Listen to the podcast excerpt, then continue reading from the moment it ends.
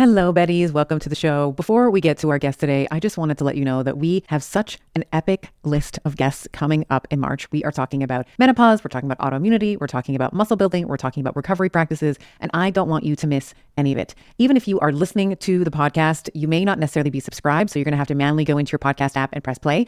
I would love for you to hit that subscribe button so that you are getting the podcast as they are released. It's going to make me oh so happy to know that you are a subscriber of the pod. You are officially a Betty in the Bettyverse. And of course, you are never going to miss an episode and be the first to know when it drops. Thank you so much. The only thing that we can control at this moment is how well we take care of ourselves. And and you might think it's selfish. It is not selfish. Like you are doing everybody else a huge service if you are as strong as you possibly can be during this time. And honestly, forever. Welcome to Better with Dr. Stephanie. I am your host, Dr. Stephanie Estima. This show is for women just like you with a deep desire for learning, self actualization, and becoming more of who you already are.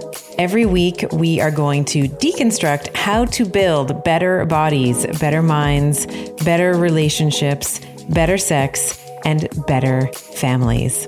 I'll be giving you access to world class thought leaders to help give you the tools to answer this question what are the simplest things that you can do today to get better tomorrow?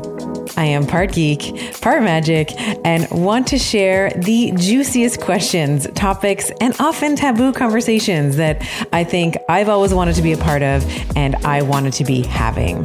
So let's get better together.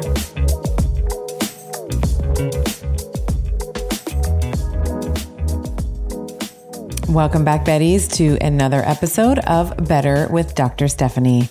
This is our Monday episode, which means it is an interview, and I have a very special one for you today with one of my personal mentors, JJ Virgin. Now, JJ is a triple board certified nutrition expert, fitness hall of famer. She's a podcaster and four time New York Times best-selling author of titles including The Virgin Diet, JJ Virgin's Sugar Impact Diet, and the companion cookbooks. Her book, which we talk a little bit about in today's episode, The Warrior Mom Seven Secrets to Bold, Brave Resilience, is the reason why I'm bringing you this episode today. We are in the depths of winter, and I really feel like for those of us that have four seasons, uh, and even for those of us that do not, I think it's really important to really be doubling down on mindset when we have some of the other things around us, our environment, like less sun more cold, it's harder to get outside. These things can really impact our mental health and well being. Now, before I get into some of the things that we talked about with JJ, I do want to read one of the reviews that came in from the US, and her handle is the best. her handle is I'm a Betty. and she calls her review is called informative, inspirational, and I love it. I feel Dr. Stephanie's podcast speaks directly to me. I love the geeky magic as well as the guest interviews. Thank you for being my perimenopausal guide to everything going on with the body, mind, and soul. And I can't wait to read your book. And this is from I'm a Betty. And like I said last week, I feel like you guys, when you leave me ratings and reviews like this, I, I smile from ear to ear because they're so amazing. And I'm so appreciative because I know how much time it takes to write a review, to go and find it, to click, to create a username, all those things. So thank you so much. And if you are feeling like this podcast is delivering value to you, that you have got something out of it, I would love to hear what that is. So please feel free to head over to Apple iTunes and leave the pod a review. All right, so on to the show with my mentor, JJ Virgin. So, we talked about in this episode a lot of things around mindset, around letting go of control, around practicing extreme self care, forgiveness, and worthiness. And we start with JJ's story, how she got into this mindset work. Now, JJ, uh, as of the time of this recording, is one of the coaches of one of the largest health care professional masterminds on the planet. She brings together it's kind of crazy. She brings together MDs, NDs, DCs, DOs, PTs, and we all don't fight with each other, which is really lovely. And so she is really doubles down on mindset. And we talked about her story, particularly with her son, Grant. Now, her son, Grant, was in a catastrophic uh, car accident. I will let you listen into the details in the podcast for the details on that. But what is more astonishing is the way that she she decided to respond. And we talk about this idea that we all fall back on the training that we have had to prepare us for mo- for moments, for big moments like in her case, her son being hit by a car. Uh, in many of the current narrative, in terms of like the political landscape, in terms of the pandemic, and so I get her to really open up to describe what her thinking and strategy was on how she decided that she was going to get through through this challenge. We talk about what Grant's opinion of it is now, 20 years later, and how we can cultivate resilience. You know, if this is, if you've never had tragedy, I think it's important. Some people might say, well, I've never had, you know, my son's never been hit by a car. I've never had this big story. How can we cultivate resilience in the absence of tragedy? And how do we not let the story, for those of us that has been, had, that have been through big things, how do we not let the story consume us. In other words, how do we move from being a victim to being a volunteer and seeing the opportunity in that? And we move into forgiveness, into what it's like to be a coach in terms of coaching, you know, some of the most premier and, you know, most popular healthcare providers on the planet. If you follow healthcare providers like myself and others, it's very likely that they have been touched by JJ and her coaching in some way. And we move into, um, you know, so I ask her at the end, you know, what's something that you used to believe about mindset that you've changed your mind about? And I think that her whole, if you just listen to her steadiness, her confidence, and her, um, the through line in all of her thinking is all about doubling down on mindset. She, like I, have, you know, written books on metabolism and weight loss and all of that, but it's all for naught if your mindset is not there. So without further ado, please enjoy my conversation with my mentor and all around badass superstar, JJ Virgin. I am a huge fan of the BiOptimizers magnesium breakthrough. It has seven forms of magnesium, which is going to help to transform your stress and your performance and your recovery and your sleep to the next level. I'm often asked like, well, what are the types of magnesium we should be looking for? So there's magnesium chelate and citrate and bisglycinate and malate, sucrosomial, taurate and orotate. They have various effects on the body. Bisglycinate, probably the most bioavailable and most absorbable. Malate, it's found naturally in fruits, helps with migraines, chronic pain has been shown to help improve depression. Magnesium citrate uh, helps with arterial stiffness, it helps with maintaining a healthy weight. Magnesium chelate's important for muscle building, recovery, and health. The list goes on and on. You're basically getting them all in one supplement. Each supplement itself is 500 milligrams of magnesium, which I feel is such a great dosage as a great baseline for most women. I have found a beautiful medium of actually cycling my magnesium. So I actually will take one or two of these. So I'm either getting 500 milligrams or up to a gram of magnesium, depending on where I am in my cycle. So head on over to bioptimizers.com forward slash better and use code better for 10% off of any order, but make sure that the magnesium breakthrough is in your cart. Don't be fooled by the frigid temperatures. Keeping hydrated in the wintertime is super important. In colder temperatures, we sweat more due to a higher metabolic demand of trying to maintain a core body temperature. We lose more fluids and electrolytes through our urine. We lose more water through respiration and just general breathing. And our skin dries out in the wintertime as well. We are a ski family, and over this winter, we have been using LMNT's chocolate medley. The chocolate chai is absolutely incredible with some boiling water, a splash of milk, and my kids love the chocolate mint with some hot water. This is our après ski. we cozy up with LMNT Hot after hours on our cross country trails. Now, for a limited time, you too can get the LMNT chocolate medley and enjoy them hot as I have been doing with this exclusive insider bundle for you. When you buy three boxes of any flavor, it doesn't have to be the chocolate, it can be any of the flavors that they offer, you are going to get the fourth box free. If you head over to drinklmnt.com forward slash Dr. Estima, you'll see that exclusive offer at the bottom of the page. That's D R I N K L M N T dot com forward slash D R E S T I M A. And tell me which of the chocolate melody you love the best. All right. The one, the only, JJ Virgin. Welcome to the Better Podcast. I'm so happy to have you here. I'm so happy to spend time with you, friend. I know. And it's so it's I love serendipity because I remember the the night before we had an email exchange, I was writing in my journal and I said, Who do I want to reach out to to be on my podcast? And I wrote your name down. And then, of course, the next morning, sitting in my inbox is an email from you saying, Hey, I just, you know, finished interviewing so and so for my podcast. I want to introduce you. And I was like, That's really great. But what about you? I want you on the podcast. I want you to be on the podcast and talk about mindset. And, uh, and I like people up. You know that. Yeah. Like, yeah. yeah. Expert pimp.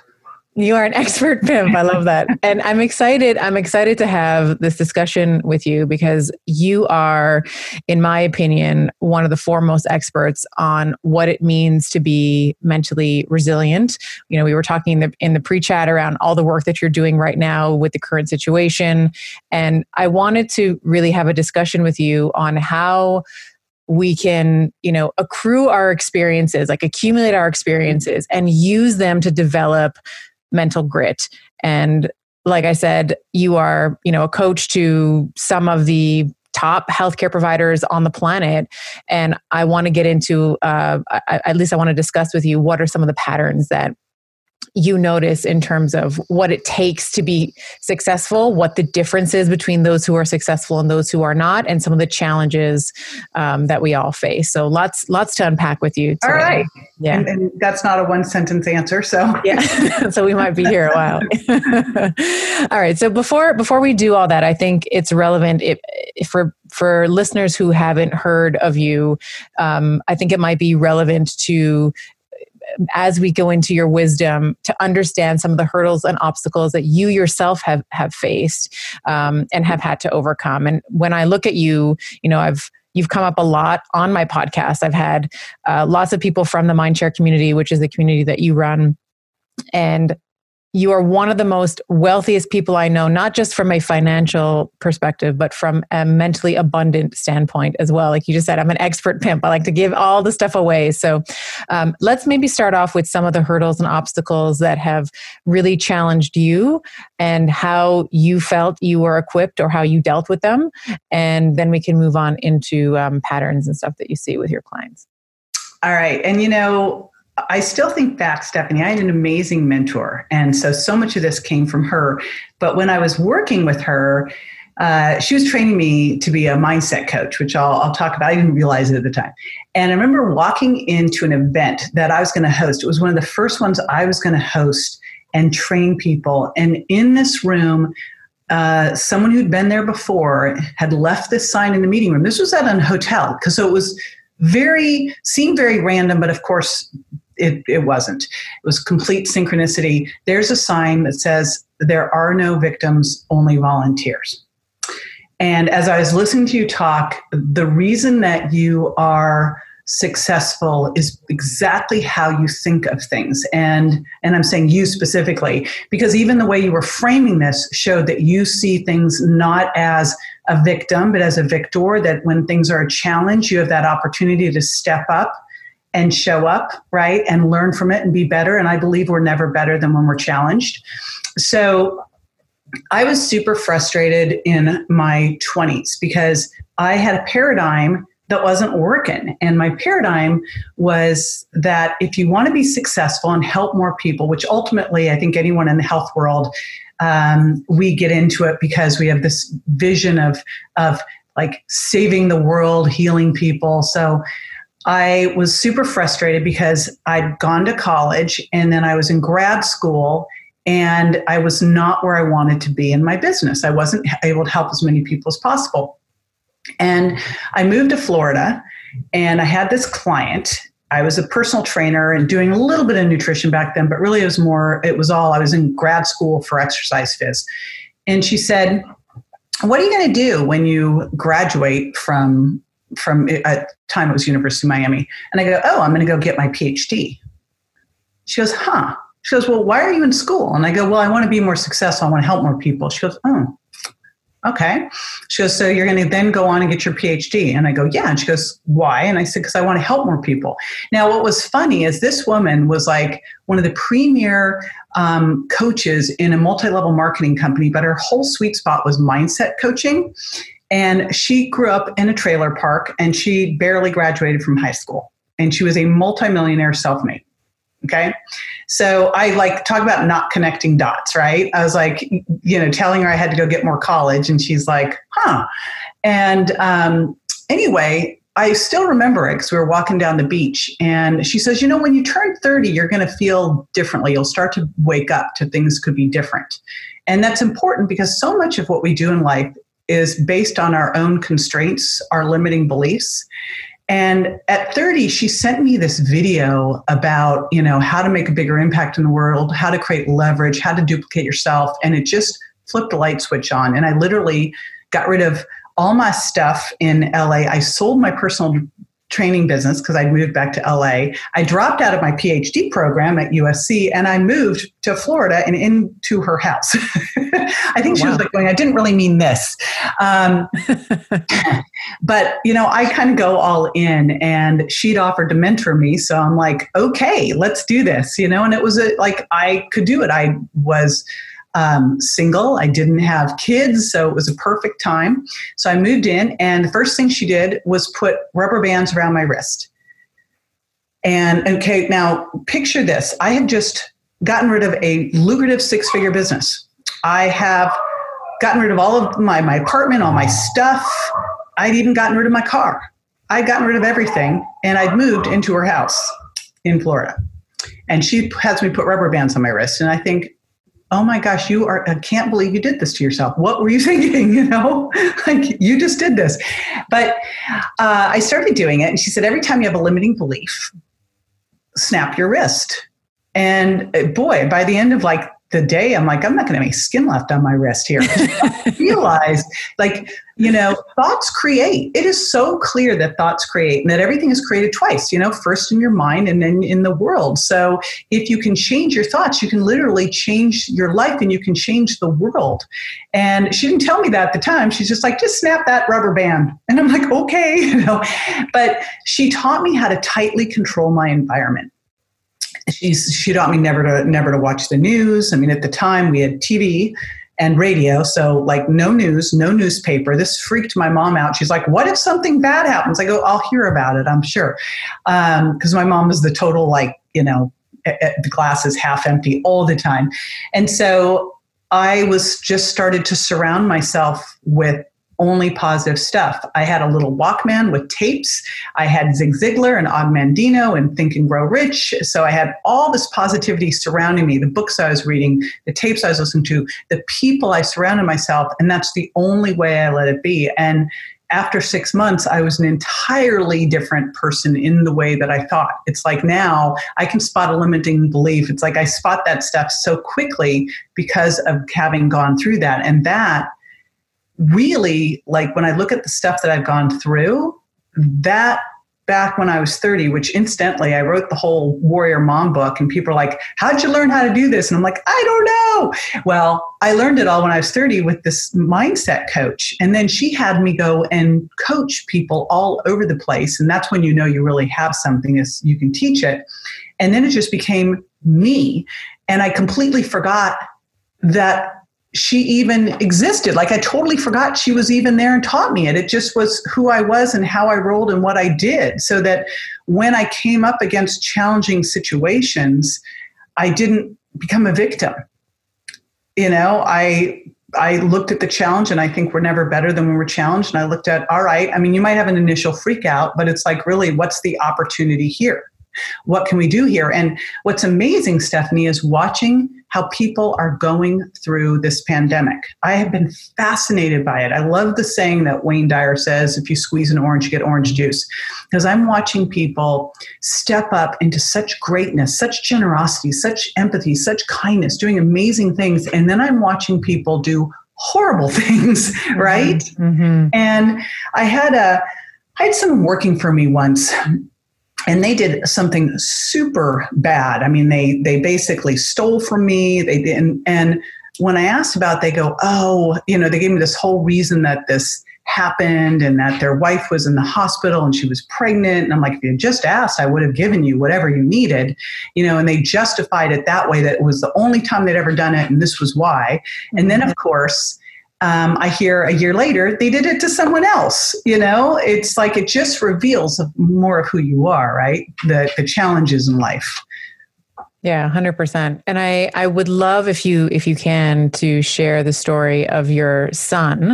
Uh, I know you and I have talked a lot about this, you know, off camera and off, um, you know, off the air. But this is when I think about what happened to your son. This is probably every it's the a parent's worst nightmare and i want if if you're okay sharing with mm-hmm. sharing mm-hmm. it i'd love for you to do that because i think that it puts into context the priming that you had from your mentor and yeah. how you were ready to go. Like you just went into, okay, it's go time. Like I'm not going to wallow in self pity. And maybe there's a little bit of processing that has to happen, but you immediately went into problem solving mode. And we can parse that with a discussion around the pandemic as well. But if you could share what happened to, uh, to your boy, your son. Yes. So when my son was 16, I have two boys. One was 15, Bryce, and Grant was 16. And it was about a month before my book, The Virgin Diet, was coming out. I'd gotten a great advance for the Virgin Diet. I'd invested every single bit of it into doing a public television show, into a marketing routine, into everything I could do to make that big, big uh, book go big. And I'd also like borrowed a little bit too. So I was like all in on making this book go big. And I'm the sole financial support for my family and a single mom. I come home one night and my 16 year old's all rattled. He wants to go to martial arts, but he had a migraine and missed school, you know, so, but had a magic, incredible recovery as they always seem to have. And so I said no. Well, he got madder and madder, stomped out of the house. And I went into the into my garage to work out, and then my ex husband and my other son come storming into the house, and they say Grant's been hit by a car and airlifted to the local hospital. And so we drive over there. We don't know anything. They won't disclose anything because he was a John Doe. And when we get there, they take us into a room and they tell us that Grant's suffered severe injuries, you know, life ending injuries, that he was alive right now, but sometime in the next 24 hours, his aorta that was hanging on by an onion skin was going to rupture. And he had 13 fractures, multiple brain bleeds. He was in a deep coma. He still had brain activity though, but they said, you know, we can't fix his aorta here. And, you know, if we were to fly him to another hospital to do this, he would never survive that airlift. And even if he were to survive that airlift, he's not going to survive that surgery. And even if he were to survive that surgery, he'd be so brain damaged, it wouldn't be worth it. Which that last line, I wanted to reach out and slap that doctor, as you can imagine. And uh, I'm sitting here listening to this, and honestly, Stephanie, it's like you're watching a movie. Like, I think your brain does that to go, this is not real, could not be real. My other son, the mathematician, looks at the doctor. He goes, Well, maybe there's a 0.25% chance he'd make it. And the doctor says, Yep, that sounds just about right, son. And and uh, Bryce goes, Well, we'll take those odds. He's like, That's not zero. And so we overruled this doctor. We drove to the hospital in the middle of the night, no clue if he was going to be, you know, uh, alive or not when we got there.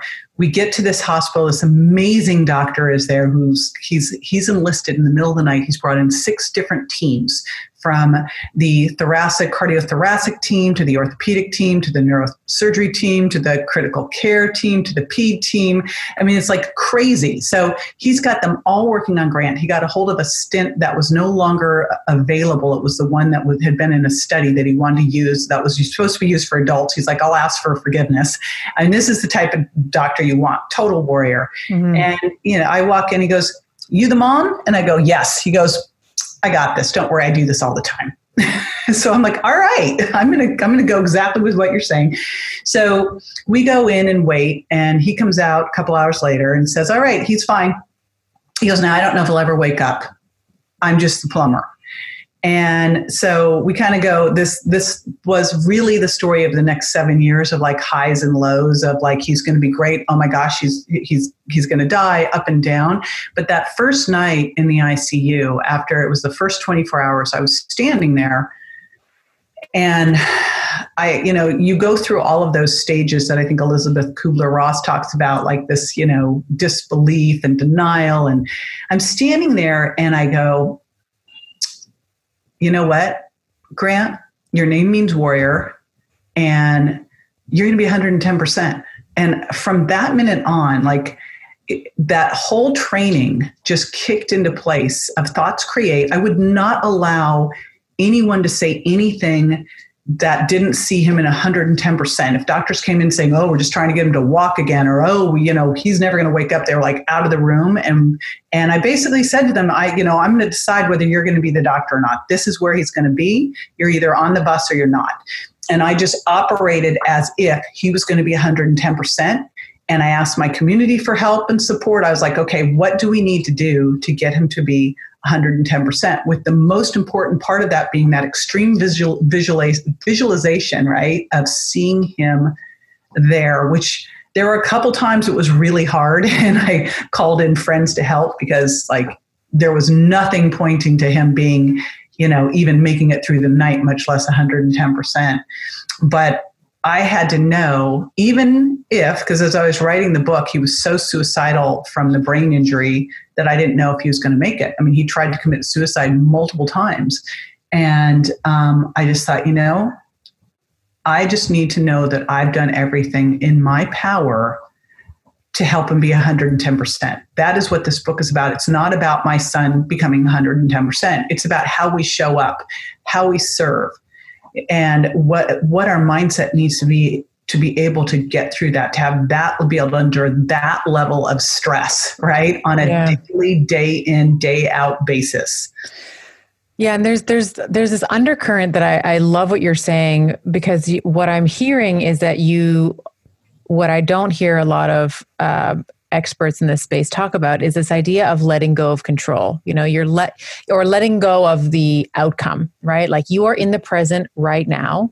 And instead of thinking about, oh, well, what if he doesn't make it? And what if my son dies? And you're, you know, he's here right now in the present. What are the decisions that I can make right mm-hmm. now that can help him get to that goal? And so that you, like you said, you know that you've done everything in your power to to help him get to that goal. And whether or not he makes it you know you're sort of not divorcing yourself from the outcome but giving everything you have in the present without regard for the outcome.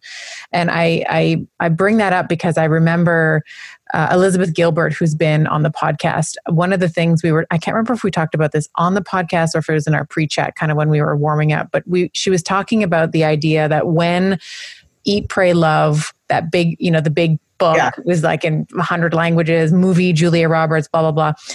She knew that the next book that she wrote was going to fail all all kinds. So no matter if you were a super fan of Eat Pray Love, the next book was never going to live up to it. Right.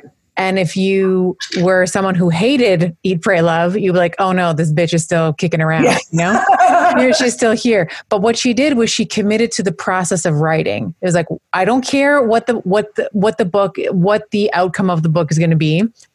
I love writing, so I'm going to do it. And it reminds me of what you're saying because you're saying, listen, like I love my son. The outcome, I don't have control over that, but I do have control over what I do right now. So I know that my thoughts become things. I know that if I just focus on the what ifs and I play the what if game, that's not going to serve him right now. So I just, I, and it's, all, it reminds me of almost like a, you know, you think about the hurricane, right? You have like all the, or the tornado and you have all the houses and the roofs are like swirling around. But right at the center of that is this calm, you know, the eye of the storm, which is calm, tranquil, nothing's really happening. And it, it parses well with what we're dealing with right now with the coronavirus and the economy being shut down. You know, we're seeing people either being triggered, uh, to your point, where they're just doing terrible things, or people stepping up and saying, okay, like this is my opportunity to show to show up and to help other people. Yes, I got it. When you started to talk about Elizabeth Gilbert, so in my book, in Warrior Mom, I wrote this the quote from her that I love so much, and I'm going to say it the right way because I had to change it in the book. But you know, it's it's better the right way. The women whom I love and admire for their strength and grace did not get that way because shit worked out. They got that way because shit went wrong and they handled it. They handled it in a thousand different ways in a thousand different days, but they handled it those women are my superheroes. Yeah. I just love that so much. And honestly, was so crazy, Stephanie, because as this whole thing started to happen, I had the same feeling like I felt that first night in the hospital, uh, the adrenaline, the like everything kind of going, okay, right? And, you know, that first night in the hospital, making that decision that in order to get through this, in order to show up the way that I needed to show up, that the only way I could possibly do that is if I prioritized my self care above all else. That if I was going to be able to be there for my son, you cannot walk into an ICU with a sniffle.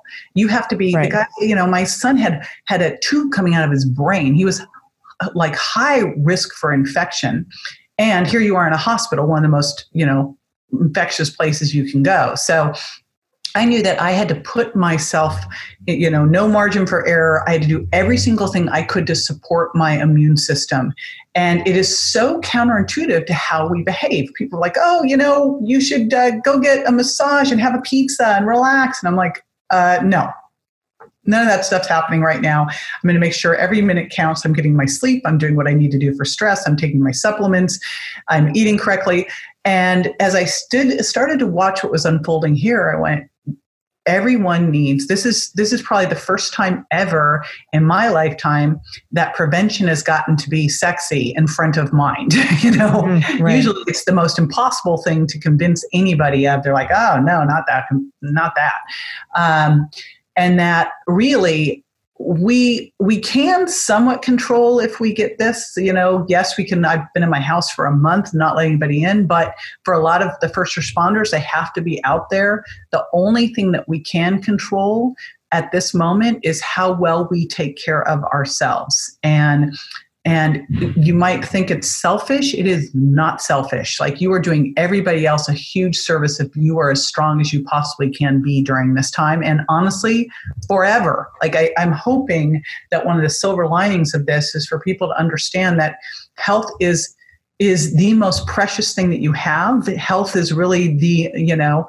wellness is the new wealth. Like that is what's super important. It's not some like frivolous thing. I remember when I was a personal trainer early on, it was like this, you know, luxury frivolous thing. And I'm like, exercise is not frivolous, right? right eating, right. eating right is not like you're not a, a uh, health freak, you know? So I, uh, that is my silver lining big hope for this is that people all of a sudden go, okay, meditation is going to be a part of my life, and I'm going to make sure I get my sleep, and I'm, you know, making sure that I connect with other people, and that I'm not eating sugar, and I'm intermittent fasting. All the, these things that we can do that are totally within our control.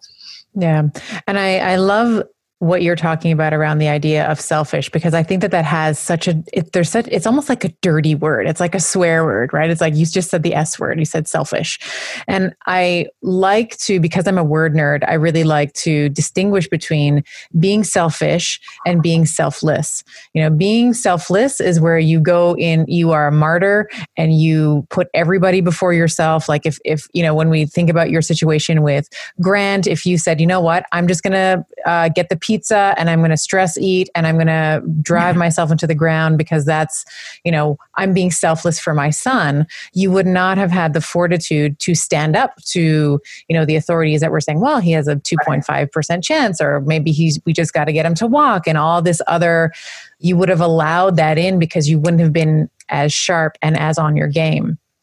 And I think that what I what my hope is is very similar uh, to yours, JJ, in that I hope that people, especially the women that are listening, um, to really be prioritizing themselves. You have to put yourself first. It's like the airplane thing, right? Like you put the mask on before you put on the mask. I know. We should before have that early on in our training, though. People just don't pay attention to that. I yeah. think of. Uh, I had this client, Stephanie, and she contacted me like we met at an event and she said oh my gosh i need you. I need to hire you. I almost died. I just got out of the hospital a couple weeks ago and i'm the sole financial support for my family. I'm so concerned. I need to take care of my health. And i'm like all right. mm-hmm. so we agree to work together. I tell her what i need her to do first. I'm having a report in every single day so that she stays on it as she's getting going. And i don't hear from her. And i'm like what gives? I give her a couple days because I'm not a babysitter and I reach out and I don't hear from her. Give her a couple more days. Finally, she reaches out. She goes, Oh, I'm so, so, so, so sorry. I've been really busy. Mm. Like, oh, all right. What have you been busy with? well, I had to get life insurance. So before I before I put my health first and start taking care of myself, what I'm going to do first is make sure that I have life insurance so that since I'm not taking care of myself and almost just died, that I'm ready. So I won't prioritize my health. I'll, you know, I'll prioritize my death, right? And I'm like, wow. I mean, she went through this list of all the stuff she had to do. Nowhere was she on the list. It was absolutely ridiculous. And that is why we've got to shift this mindset because you're right. This whole martyrdom. I have a cousin who is I think 10 years older than me and my mom's like, "Oh my gosh, poor Susan." And I go, "What why? What's going on with Susan?" She goes, "Well, you know, she's got she just broke a hip and you know her bones are really fragile and she's got all these health problems and i go well what you know how did that happen she goes oh well she's had low thyroid function the doctors think she's probably had it for 20 or 30 years but she's never had a physical and i'm like that is the most selfish thing i've ever heard of mom right. she's got two kids who rely on her what do you mean like mm-hmm. here's mom thinking poor susan i'm like poor mm-hmm. susan mm-hmm who doesn't know that you need to go get a physical? And if you don't right. feel good and something's off, you go get it checked. Instead, now you're a burden to your family because you were being a martyr. Right. So let's retire that whole martyr thing. It's just like in our world, I think that people get badges because they're overworking and they're too stressed, and they're. And it's like no, that's that's not that's that's not helping anybody. Right. Right. And feeling good is not, um, you know, I, I, use the word pleasure, but I, you know, and that can be in the sexual sense, but it can also just be, you know, you're allowed to enjoy your life. you know, you're allowed to feel good in your skin and say, you know what, like I look really good in this dress, or I am fit enough to run after my kids. Like you're allowed to give yourself that permission to say, yeah, you know what, I'm worth taking i'm worth the time that it takes to invest in going to the gym to exercise as you said or reducing the sugar as you said or the intermittent fasting like all the you know the little just things you just rattled off that you're that you're doing so yeah. you said that word the w word because we queried my community a couple years ago and we said if you are not where you want to be in your health and your weight why not and i thought they would say oh i cannot quit the gluten or the cheese or the dairy or the yeah. sugar and and the number one thing, because it was one of those, we let everyone write in and we got like novels. And the underlying theme of the whole thing was, I not where I want to be because I don't feel like I'm worth it. Mm. I am incredibly bullish on sauna as a therapy for recovery, heart health, and overall aging well. I personally decided on an infrared sauna from Sunlighten because of the range of far wavelengths and near infrared wavelengths that it offers.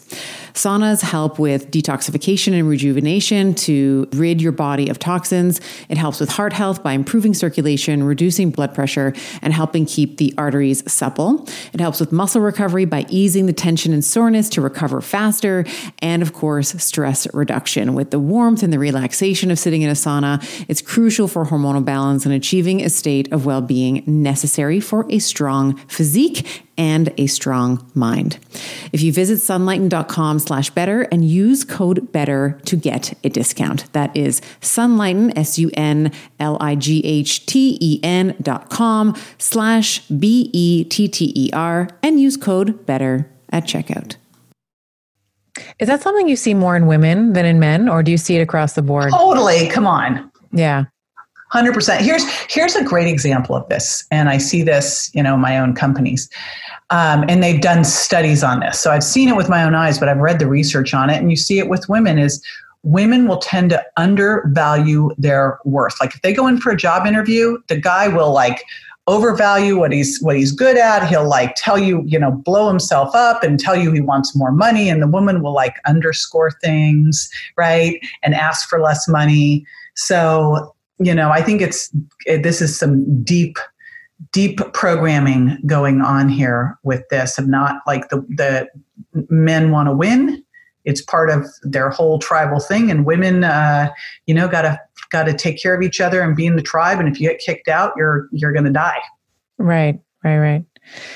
And so how Eh, so you've talked about some of the tools that your mentor taught you in terms of becoming aware and conscious around your limiting beliefs and like bringing it into the physical body with the elastic band and like you know giving yourself a flick every time that you hear it. For someone who doesn't have the opportunity to be mentored by someone like you or someone who who hasn't had you know a, a, tragedy or you know an extreme event in the way that you have experienced how can someone begin to move from the victim to the volunteer or to or or to release the idea that their circumstances are become are because of some externalization. Well if you know the economy was like this i would have been like this. Or if my father was more present then i would have had more you know confidence. Or i mean i'm just yeah. making things up. But how do, what in your what is it that you see as you know a coach and a mentor and you've been a mentor to me as well. And there's been times when you've called me out on my shit too uh, which i'm happy to talk about. But what what are what are some of the strategies that have been most effective either for you or the clients that you've worked with in terms of moving from victim to volunteer? Well i do hugely believe in having coaches and i think you actually can't afford not to. It was interesting during the 2008 economic crisis is when I like joined another mastermind and had hired a, mentor. And you know my check bounced. Like I, I don't know. I was like not totally paying attention to the fact that our economy just crashed but um, it was the smartest thing i ever did. Like i couldn't afford i knew that i couldn't afford it but i also knew that more importantly i couldn't afford not to and that if i brought my you know same um, knowledge base of what I knew how to do to be successful in business, I'd be getting the same results, and they weren't where I wanted to be. Um, so I do believe that hiring a coach is super important, and you know you can get coaches at any level. You can get into uh, an online group program for very little money. So there's no excuse on the whole, like, I can't afford it thing to me and any of this stuff because it can come straight down to watching, uh, listening to audiobooks and getting books from the libraries when they reopen, etc. I think the most important thing is who you're around. Um, you know, Jim Rohn used to say, has always said that your income is the average of the five people you hang out with, mm-hmm. and um, and then we found out that obesity is contagious. You can catch it from your friends. I think that um, you really need to be careful about who you're hanging out with because if you are hanging out with people who are negative, who are victims, your your attempt to get out of that is going to be like the crab trying to climb out of the pot. They're not going to let you go. Right. And so the first thing that you need to do, and I mean now it's it's so much easier to do these things because of Facebook communities. Like if you find someone you really resonate with, I think of, of people who I always love hearing from, like Mary Morrissey, who we had at Mindshare last year.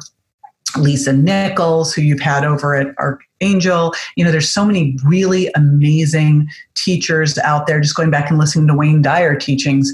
But find your person and join a group and stay in that and, and start to clean up your environment because it's just too easy to slide back. And then you have to, like every single day, I control my day. So every morning, I always start with writing down at least three things I'm grateful for And um, then, if during the day I start to go sideways, I will reach out to someone and tell them what I appreciate about them, or I'll do something cool for someone. I'm always looking for opportunities to do something um, more, you know, to serve more. Like I was reading this morning that we have a homeless camp here in Tampa that needs supplies. I'm like, you know, we have so much. And I feel so grateful right now that even 10 years ago, I wouldn't have been able to buy more food for a week. I wouldn't have been able to. Like, mm-hmm. and so I was like, all right, like empty out a bunch of stuff and let's take it over there. So, you know, do something like that. Fastest way to shift your state if you're having a pity party is go help someone else out. And then every night it's like, what are the little miracles that happened today? What are those wins that Dan Sullivan teaches us to celebrate that it's so easy to forget about, to think, oh, that was just a crappy day. It's like, was it really? You ended the day still breathing, you right. know, roof right. over your head. I think it's probably a lot better day than you realize. So I call that my jam, my gratitude, appreciation, and miracle plan and it's five minutes and if all you did was just start with that you in a week will be like blown away as to the shift it can make and it doesn't cost anything you know? You can do it with your family. And so it, that's what's great about so much of this stuff is if you really read back like look at napoleon hill's think and grow rich what he discovered about these people like the most wealthy people out there. And when i think of wealth to me it's really about the ability to live the life you want around the people you want to be with and make the impact that you desire. Like to me that's absolute wealth and he found those people it wasn't because they you know were born into it. And it was purely because of the way they think. And we can change that. So that's incredibly liberating. That means anyone has access to that. It reminds me what you're saying of uh, Carol Dweck's uh, work, the work yeah. on the growth versus fixed mindset, and the idea that we actually can change our thoughts, and our thoughts don't necessarily they're not always right. You know, we can those you know we have unconscious or subconscious programming from mm-hmm. our parents and from our i always call them like the fab four mothers fathers teachers preachers right so we have these people that program things into us but that's also changeable like you also can change the narrative that you are talking about around yourself. And and you mentioned, um, I'll actually I'll actually share with you one of the things I've started doing that I really love is I will text my girlfriend every night and I'll say this is what I'm bragging about for today. So it's kind of like your appreciation, but it's almost like this is how awesome I was today. Because I think as women in particular, we just generally suck at saying yeah. here's how I would here's how, how I showed up today. So right now I am, you know, I do the work that I do. I'm a, you know, women's health expert. I have the podcast, but now I'm also an unqualified grade 4 and grade 2 teacher. Like I'm also homeschooling as well.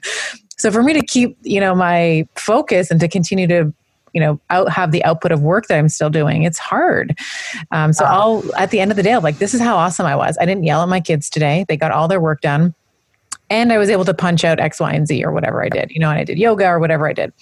So, um, that's shout cool. out to all the moms here with young kids because, like, uh, you know, mine are 20. I've got a 21 year old stepdaughter and a 22 year old son. So they're cleaning the house and cooking. And then I have my other 23 year old son who comes over. And honestly, like, I think about that. Gosh, if I was homeschooling right now on top of all of it and, yeah. uh, I mean, it's so impressive. Like we should, we all need to be cutting ourselves a little slack here, right? Yeah, I saw a meme the other day. It was a, a Dolly Parton meme, the song Nine to Five, and it's like actually, it's like I work nine to nine oh seven, and then I'm interrupted, and then it's like nine fifteen to nine twenty two, and then it's not, you know, ten forty to ten forty three. It's it was so true because the kids are coming down every couple minutes, and they're like, "Hey, is this right? I just did long division. Is this right?" You know, so yeah. and, and of course I love it, but you know, get it all done afterwards. So it's like nine to five five plus seven to 11. yeah, exactly. Well, that's what happens because when they're done, I'm like, okay, it's 4.30. It's time for me to start working now. Yeah. Um, so anyway, um, I wanted to, you mentioned Lisa Nichols, who was on the podcast. And one of the things that we talked about with her, and this is just, I wanted to ask this question to you too, because I'm fascinated by the concept of uh, forgiveness. So it, it's come up a lot, mainly because I what I have found is when I ask people about forgiveness, there's many different there's many different roads to it, but we all end up at the same place. So with you in particular, when we talk about Grant, when we talk about the driver, uh, or even yourself you know there, you could go down the road and i'm sure that you did like why didn't this why didn't this woman stop why didn't uh, you know why didn't i why didn't i stop him why didn't i not get into a fight with him like how could i have done it? how what was your process for forgiveness? And or I'm, I, am you know the person that you are i'm assuming you've come to a place of peace around it. What was what was that like for you? Yeah um and it's also something now i'm acutely aware of when i need to to do this process. So i'll give you the how you know when you need to do this. Okay. Um, so i was fortunate. You know i didn't think i was holding any grudges against this woman because I never when when she she hit Grant. Uh, one of my neighbors actually saw her stop her car. He she didn't. The neighbor didn't see her hit Grant, but he saw her stop her car, get out of the car, gasp, look back, gasp, and get in the car and drive off. And so I never paid any attention to that. I was like, all of my attention was how do I get my son to 110%? My friends in Palm Desert, where this happened, called me and they said, We're going to put out an award, a, reward to find this woman. I go, why would we do this? Like I, I, all my attention's over here. It does not matter who this woman is. She will have her own cross to bear. This is, you know, let her go. We don't know what happened here. You know, we're not we've got zero, we're not focusing on that. Grant's never referred to himself as a victim. And um, the family kind of collectively has decided that this was one of the best things in the long run that's happened to us, and for so many reasons. So I didn't think I was like, eh, I'm fine. Then our buddy Dave Asprey was like, You got to come to 40 Years of Zen. And I'm like, I agreed. I didn't know what it was, and I didn't know why he was pushing me so much on it. But turns out he was totally right. And what this is, is um, one of his technologies where you put this electrodes on your head and you go through this processing to raise your alpha brainwaves. Well, the way you raise your alpha brainwaves the easiest, which is how you have more joy and creativity and positivity and happiness, is through forgiveness. Because if you've got forgiveness, it basically is going to crush your joy. It's going to keep you angry and resentful, can make you sick. And so I um, didn't really think I had anyone to forgive because I used to be a little revenge holder, but I thought, oh, I let that go. I, you know, I tell people, oh, you know, I just put that in the closet and shut the door, mm. which doesn't work at all. it does not work because um, it's in the closet. If you open the closet, it all comes out. So I went through this process, and the process is is really interesting because the first thing you do is you pick your you pick your courthouse and the location and the judge and the jury. And so you put this all into your mind and you're seeing all of this. And then you bring out the person you're charging. So at first it was this woman. And you're in your mind, you're thinking through this whole thing and, and charging her with the crime. And you basically charge this person with the crime. And because you've got these electrodes on your head, you can hear the tones. And when the tones calm down, it means you've kind of got it all out on the table. Until the tones calm down, you just keep going. So, charge her with the crime. And then the next thing you do is you become the person being charged and you become, you explain yourself, and it allows you to become completely empathetic. And so, when I stepped into her shoes, I was explaining how, you know, I didn't see him he was wearing dark clothing. He's, you know, I was paying attention to the road. He ran right out in front of me looking at his phone. And my baby was at home and the babysitter was leaving and they were going to, the cops would come and take, you know, I had this whole story about like, you know, she was in with her kids, etc blah, blah, blah.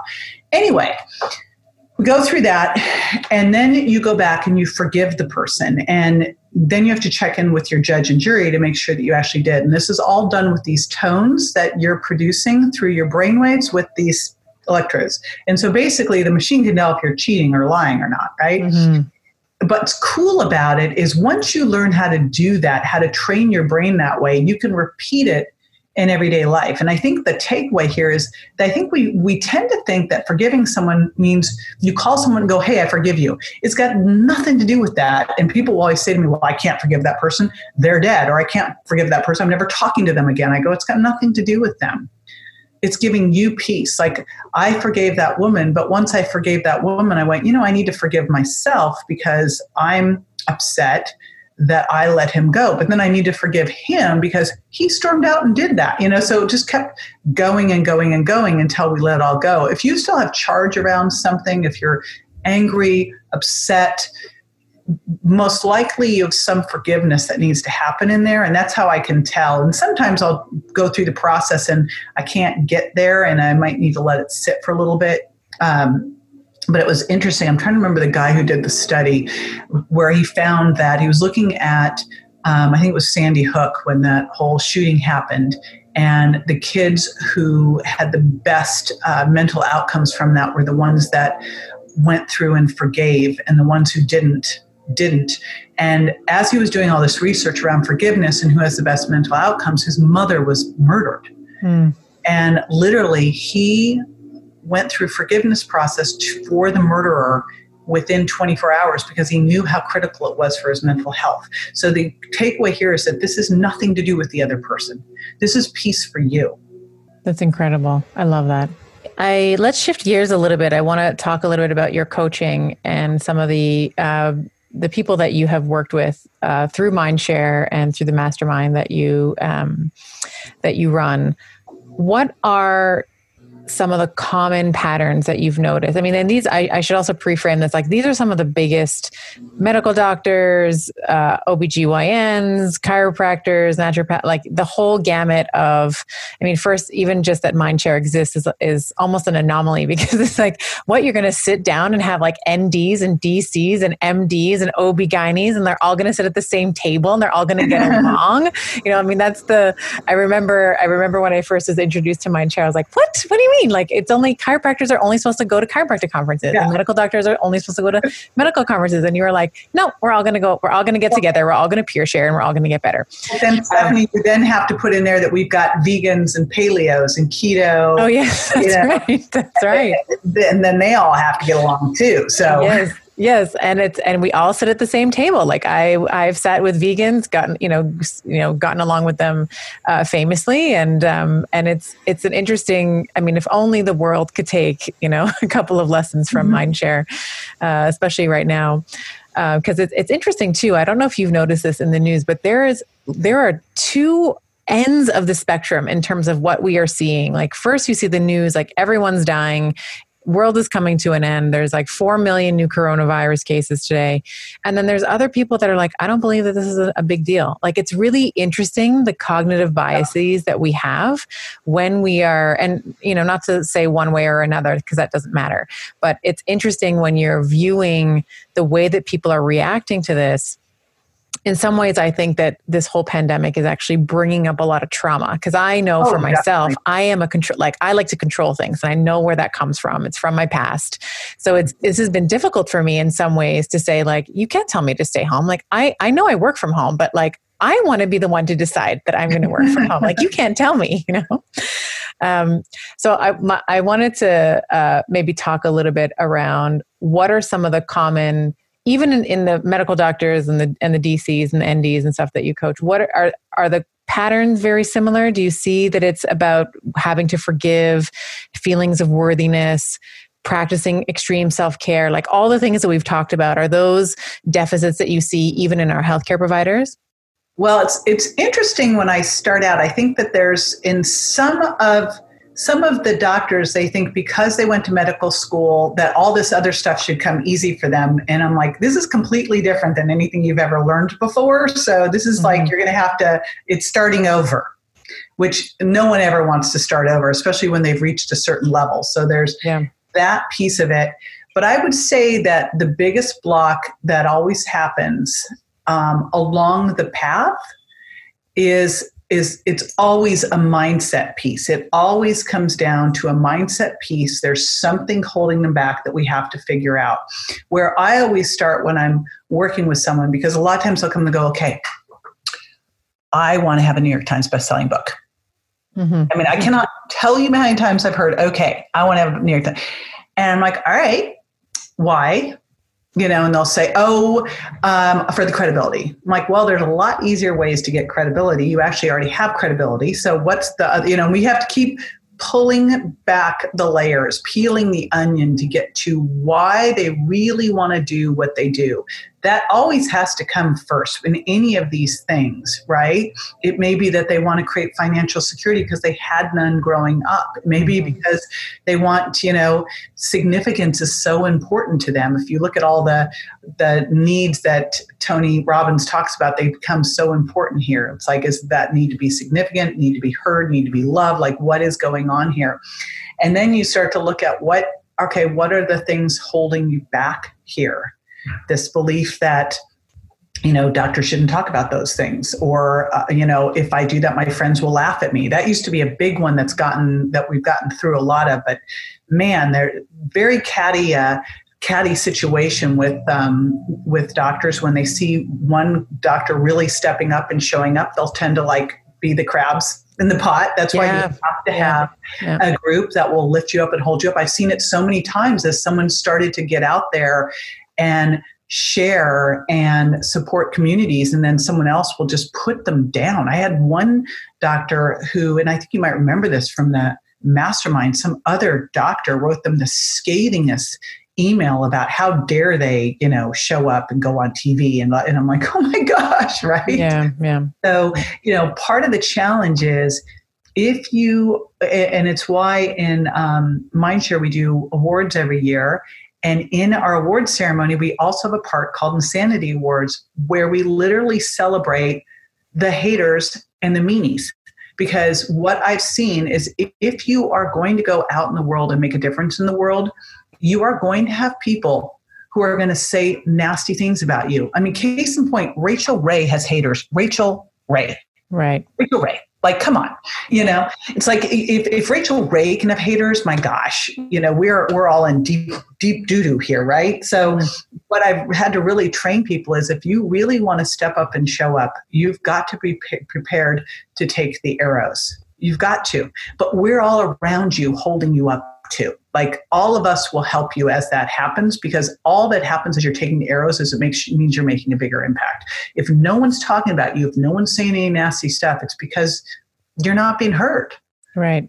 You know, it's like yeah. and that's like look what's going on right now with the pandemic. Just like you said, there's there's one side over here and they're like this is all like it's 5g and this is all manufactured i'm like yeah but it, there's it's going on in countries where there's no 5g so how do you explain that you know or mm-hmm. this is just bill gates over here trying to create this thing to create a like, like i'm like oh my gosh right. you know or right. it's like the bible said this or someone else going you know and i kind of look at it go because you see what people pay attention to based on what they value people are like you know you just got to keep the economy going and just lose lives i'm like huh really? I'm not sure that's the best one. Um, but you do get so many different opinions. And I look at this whole situation and I can't help but think, what if this wasn't political? What if this wasn't anyone having a need to be right? What if we just shared the information, stayed completely open to the possibility of it could be anything? It could be it could be you know a bat it could be biological warfare it could be 5g it could, it could be bill gates it could be anything. And why don't we just all share the information as to what all the possible causes are and all the possible solutions without pointing fingers or blah blah blah you know and mm-hmm. see what happens. What wouldn't that be in a most amazing situation and we get to an answer a solution way faster without everyone mad at each other?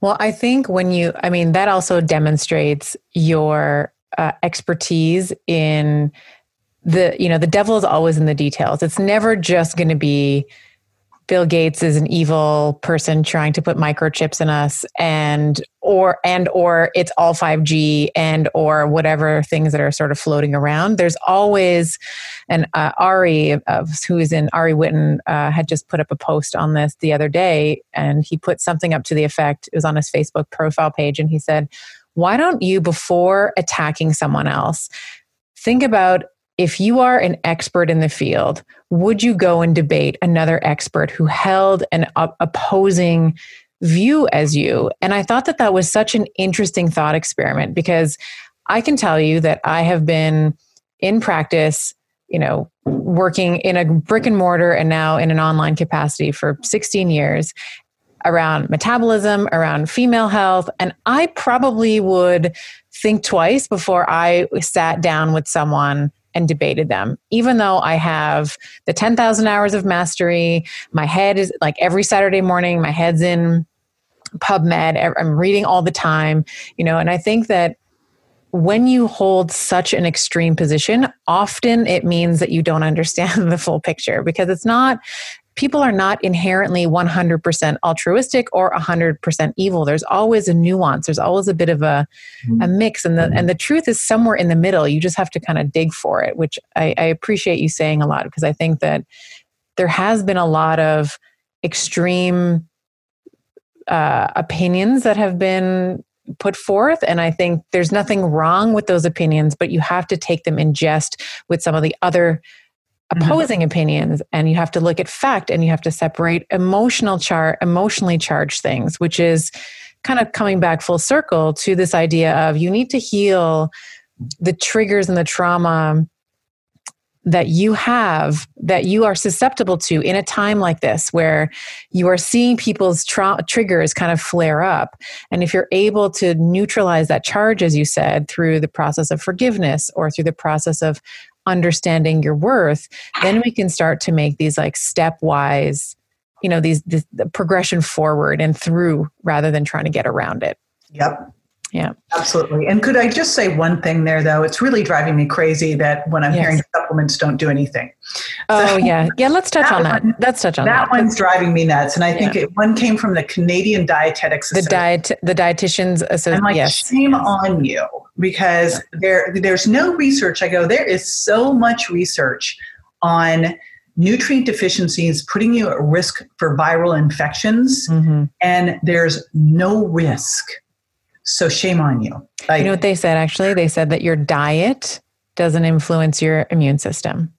So that oh. was number one. And then the second was no supplement can I think that the wording was was careful though. It was something like no supplement can treat or prevent COVID-19, which at this point we don't that is a factual statement. However, the suggestion is that you cannot take supplementation to amplify uh, immune system integrity, which is incorrect. Yeah, of course it is. And I actually saw a doctor saying, you know, you can't boost your immune system. I said, well, you can't boost it, you can't deplete it either. Like you you you can't do one without the other. So, mm-hmm. mm-hmm. so if you're saying that, like the, then the opposite's true too, but that doesn't make any sense. So, you know, mm-hmm. those are just some of the things I look at and I go, well, you know, let's be helpful here. The idea that food doesn't matter is the most ridiculous thing ever. Of course mm-hmm. it does, mm-hmm. right? Because if that wasn't the case, why are people who are overweight and diabetic having more problems? Right. Right. So there you go. Anyway, yeah. that's, I just had to say that's the only that's one. That's not an extreme view. That's a view that's based on fact, right? Like the, the the issue that I take with a statement like diet does not. It's an absolute. Like diet does not influence your immune system. Is well, look ex- what fasting does, and explain that to me then. Like exactly what's fasting to white blood cells? Because I don't understand. It's it, is, is that not true? Because that's a pathway. Right. Deep cleansing breath. Yeah. um, what what is something that you used to believe about mindset that you've changed your mind about? Because you just have such a depth of wisdom and such a you know such a breadth of experience that I think is um, and and your fortitude in terms of where you stand is also i mean i'm just watching you so people who are listening to this don't get to see it but you'll see this in some of the video promos when the when the episode comes out um, what is something that you used to believe that you no longer believe around around mindset and developing a growth mindset? Hmm.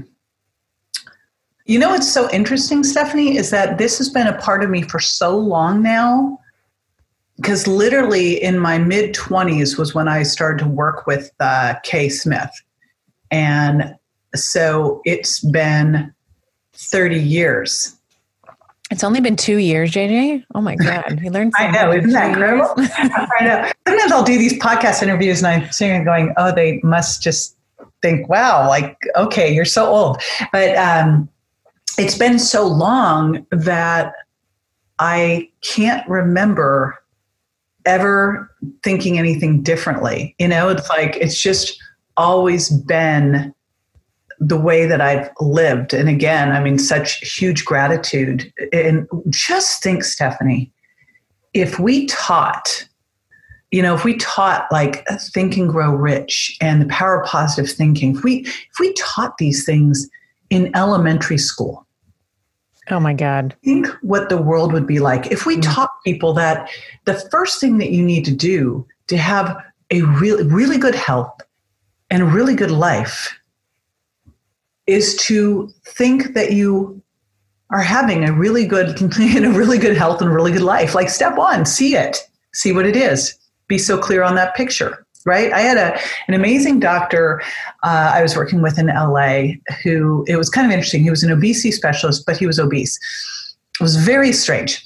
And it was kind of like whenever I talked to him, I, I and I was working with him, but I was like, I, I couldn't really say, but look at you. But it was always like that pink elephant in the room of like, mm-hmm. you're an obesity specialist and you're obese.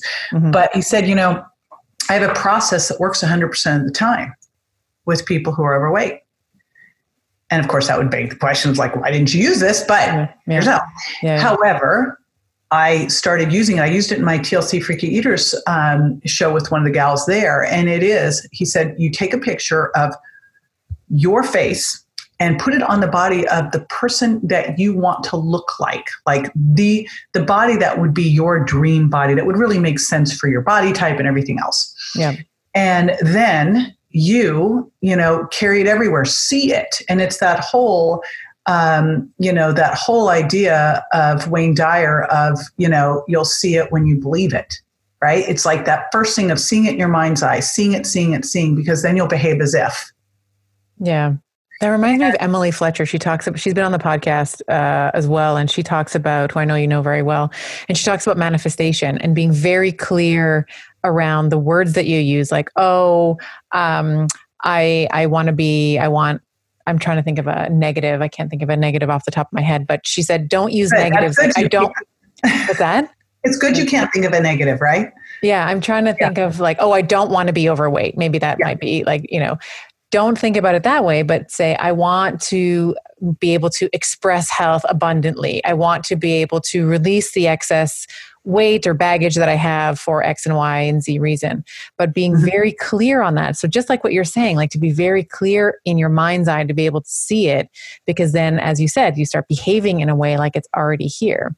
Yes. And I remember way back, um, I'll give you a financial uh, one. So, I was a personal trainer in the 80s and I made uh, in the 80s I was making 10 grand a month in cash but I could never make past that because there was only so much time and I was exhausted. And I started speaking to push past it. And then I was like all right I got to figure out how to make $25,000 a month. Now the the mistake was and then I got to that and I got stuck again. Mm. why? I didn't say I want to make $10,000 or more a month I want to make $25,000 or more. You know, it's always add to whatever you're manifesting or envisioning. You know, my son will be 110% or more better than he's ever been. You know, it's like it's like or more plus so that you don't limit yourself and get stuck because I kept getting stuck again. And then I was like, you know, oh, I forgot that other part at the end. Mm-hmm. So that's the other piece. But it's it is uh it's so fun to when you really understand how thoughts create and, and, how much power you have over your own dominion it's like it's it's so it makes life so much more fun and even in a scary scary time like now you can sit there i'm really focusing on all right i was in israel in early february like we're amazed now. I was with Mary Morrissey and I'm like, how the heck did we manage to get through all that? Like everything's closing. And, you know, I brought all this immune stuff and masks and, and sanitizers, everything for, for us to go through this. But remember standing there at um, the place where Jesus had healed the parasitic and and or paral- paralytic paralytic. And mary said think about something you know something that you want to show up for yourself. And i'm standing there kind of going what is like what what is it? What is it? And i thought you know what i really want in my life is spaciousness. And i'm like oh my gosh like yes i'm working a lot right now but i actually feel like i have a lot of spaciousness and so i wonder what we can learn from this, what all of us can learn from this, because I've been traveling 70 hours, 70 plus percent of the time, running around like crazy. And do we really need to do that? Like, mm-hmm. can we connect more virtually? Like could we could we could we ease off the planet a bit? Like what what are going to be the lessons for for all of this happening right now? My biggest hope that is that we'll look at all this and go okay what are what are lessons we can pull from this that will serve us moving forward? Number one being we've got to pay attention to prevention that it really needs to be first and foremost that prevention needs to be the new diet book. You know everybody always looks i want to lose 10 pounds. How about i want to have that rock star kicking ass immune system ever and i'm going to put my health as the number one most important thing. And then like next step would be your relationships right? How about if this whole op- this whole situation right now you know won't be for naught if we if we look at the lessons we can learn from it and create opportunities through it to be better to ourselves and better to this planet. Me too. Pinky promise Mm-hmm. yeah, I hope that we'll come out of it because uh, I what I've been finding is the things that are not necessary are just they have to be disregarded by the wayside in order to be able to continue working at the, you know, with some of the extra, you know, the yeah. extra added things that are uh, now vying for my attention. So letting go of the things that don't matter, and, and I love right how few like that's what I had to do when I stood in the hospital with Grant. I'm like, all right, automate, delegate, delete. What doesn't have to happen? There's so mm-hmm. many things we do that don't need, and things we buy and things we use. Yeah. We don't need, right? And if you told me, uh, you know, two months ago, you know, you're going to have to not get on a plane from, you know, March to, I don't know, June, I would, I would have said, I'm sorry. It's like, I can't. I can't not get on a. I have to yeah. go to paleo. I'm important. Be, yeah, yeah, I'm important. I have to fly. you know, you like I would have told you that is impossible. You know, my work.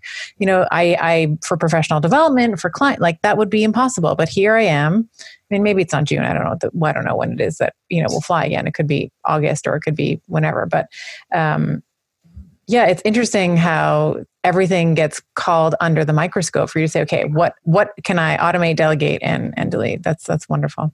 JJ, it's always wonderful to sit and talk with you. Every time I talk with you, I always feel more powerful somehow. I feel taller and I you feel are, you're Wonder Woman, my friend.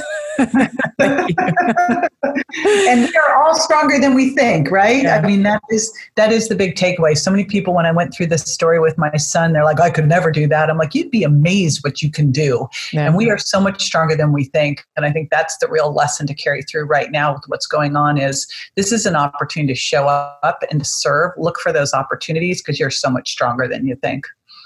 Amen. A to the men, JJ. Thank you so much. Thank you for the time you spent today. I know you're very busy, um, so I appreciate it. And uh, I will talk to you very soon. All right. I hope you enjoyed my conversation with JJ, and I hope that that provides a little bit of inspiration and for you to double down on your mindset in the coming weeks. I know every time I get to speak to JJ, hang out with her, text with her, anything, I'm always feeling stronger, more embodied, and more motivated to do the things that I know that I should be doing that maybe I'm procrastinating on. So, uh, thank you, JJ, for always being the kick in the butt and the voice of reason that we all need.